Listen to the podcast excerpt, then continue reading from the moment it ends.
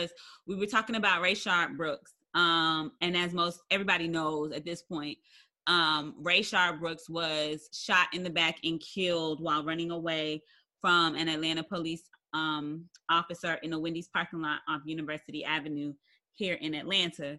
And the police officers have been arrested and charged. I'm pretty sure one of them is out on bail. Mm-hmm. Um, yeah. And so my I just wanted to get y'all's thoughts because like I was saying earlier, in Atlanta, they went out on a so the police officers are upset about this. And they're feeling like, you know, I guess they're feeling like um the DA and you know, just everybody involved politically especially aren't don't have their support and they're like you know like on this really like i can't believe y'all are doing this to us. So they have been calling out of work. And like there was this there were posts going around yesterday like if you live in atlanta make sure you just on chill tonight because the police are calling out of work and they're like expecting you to i guess i don't know what they was expecting everybody to do. Like what do y'all think everybody just be walking around here shooting people? I don't know.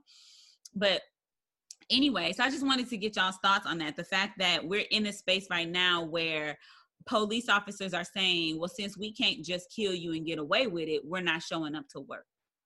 What do you, what are y'all thoughts on that? Um, it, it's so much. I with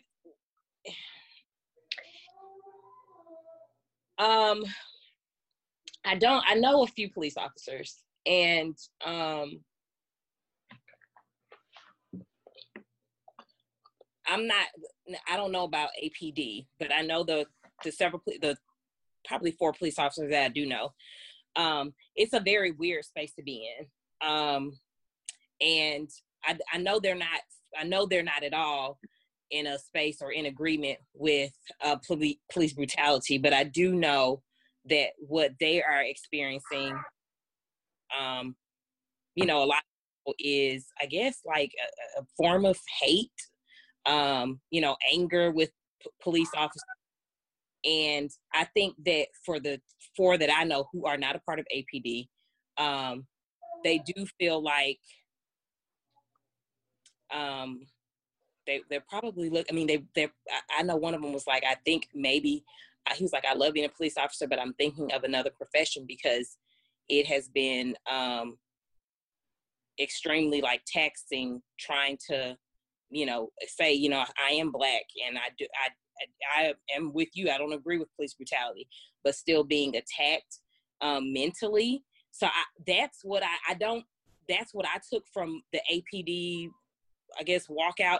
I didn't take they were walking out because they were upset that the, the what is it the DEA charged the police officers. that I don't. I mean, I think that I, I don't know. I can't speak for sure, but I would hope that they understood that that was a hundred percent right, especially after seeing the video um, fully play out. But I more so took it as like they're probably like, at this point, everybody hates us, and I don't think I want to be on the job anymore. That's what I. That's what I took it like. I didn't take it like they were um, trying to stand with the killers. Let, let me let me tell you what. So they're the the regional director of the International Brotherhood of Police Officers said, and this is from 11Alive.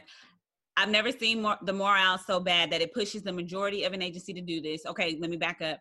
So in in zone five, so that is the area that covers downtown Atlanta, Castleberry Hill, um, near the Georgia Dome, near Georgia Tech, all that area, Piedmont Park, that Midtown, that is considered zone five. And they're saying um, 25 officers called in sick. That's everyone except for th- for the three supervisors. There were homicide detectives responding to 911 calls. So this regional director of the International Brotherhood of Police Officers said, I've never seen the morale so bad that it pushes the majority of an agency to do this, meaning calling out. And then um, he said he's not surprised that it happened. They want to do their job. They just don't want to do it in the city of Atlanta where they're not respected and where they'll where they'll be betrayed. Okay, pause. Okay. So people have always hated the police, have always hated the police. Everybody hates the police, right? Like everybody. Black people. Like even if black people black people hate the police right? It don't i mean i hate the police only because i'm like I, you know i speed i don't want to speed and take even in the context of just like simple things people hate the police. From speeding to like fear right? Like i know the anxiety i have when i see blue lights behind me right? I know how i feel about like my son growing up being worried about him like all of that whatever forget it. People hate the police. I, these police are so they're so arrogant what is happening now is now people have hate for the police. That has not that's no different right? Now people are calling the police on it. Now people are like we might fear you a little less because we recognize that there's power in numbers right? Now there's numbers of people saying no no no no no no no. Like look at all the protests with the police. Right right? Like they're saying no no and there's and now we have this movement where people are like okay i'm going to speak up against this and speak out against this and i recognize that it's wrong. Even if you don't think it's wrong it's so unpopular to say it's not wrong that people are going to say it's wrong. Like regardless like it now what i feel a apd's problem is is now people are not afraid of me or I, I can get called on my crap so i'm not that's so arrogant of you to put it on, oh, the morale is low. Police officers' morale is always low. That's why they're all alcoholics and they beat their wives. Like, okay, the bad ones. Okay, let me not put it all like, okay, sorry. My grandfather was a police officer and he was amazing. So, best man that I know. So, let's, I won't put it on all police officers. But regardless, like, I think it's just arrogance and it's just the fact that now I'm being called on my crap and now i mean you're afraid to go to work now because you're not respected no one respects you regardless. Like you're afraid to go to work now because if you do go to work and you keep with this cowboy ruggish attitude that you have in atlanta you're going to be filmed and called on it. That's the problem to me.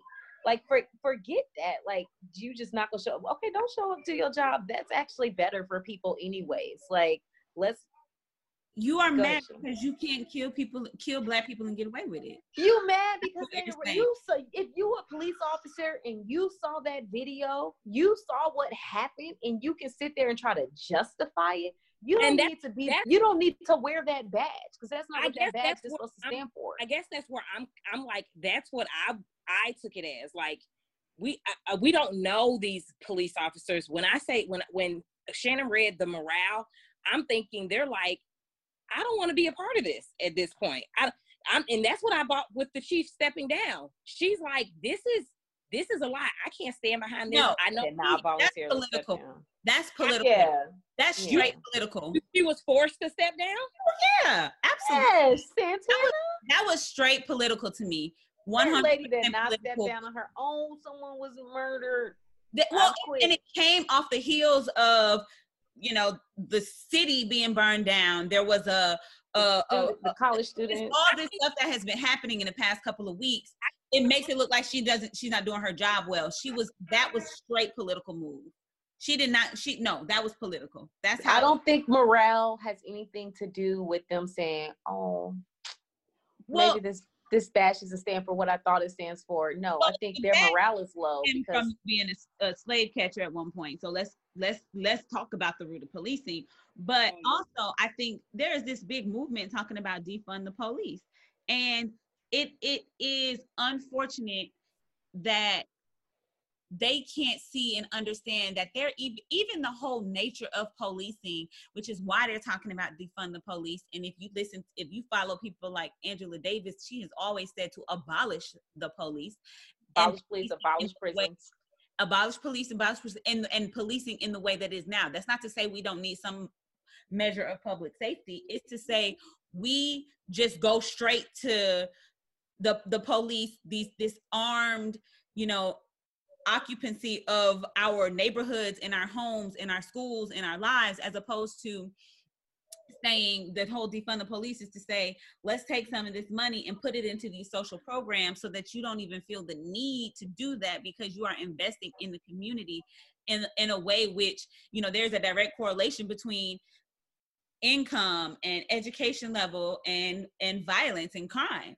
And so let's put our money into you know building strong communities as opposed to funding the police and you know overfunding the police overfunding the military militarizing police. Instead of doing that let's let's make it so that's not even on them to be their job.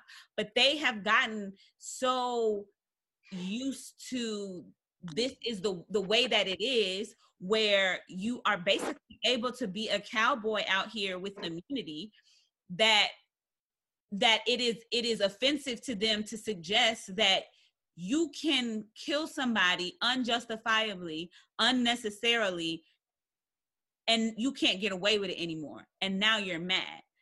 That is unacceptable. And that is exactly you know the space that we honestly need to be in because they need to they need to be checked. If you if you want to call out call out. Do what you got to do.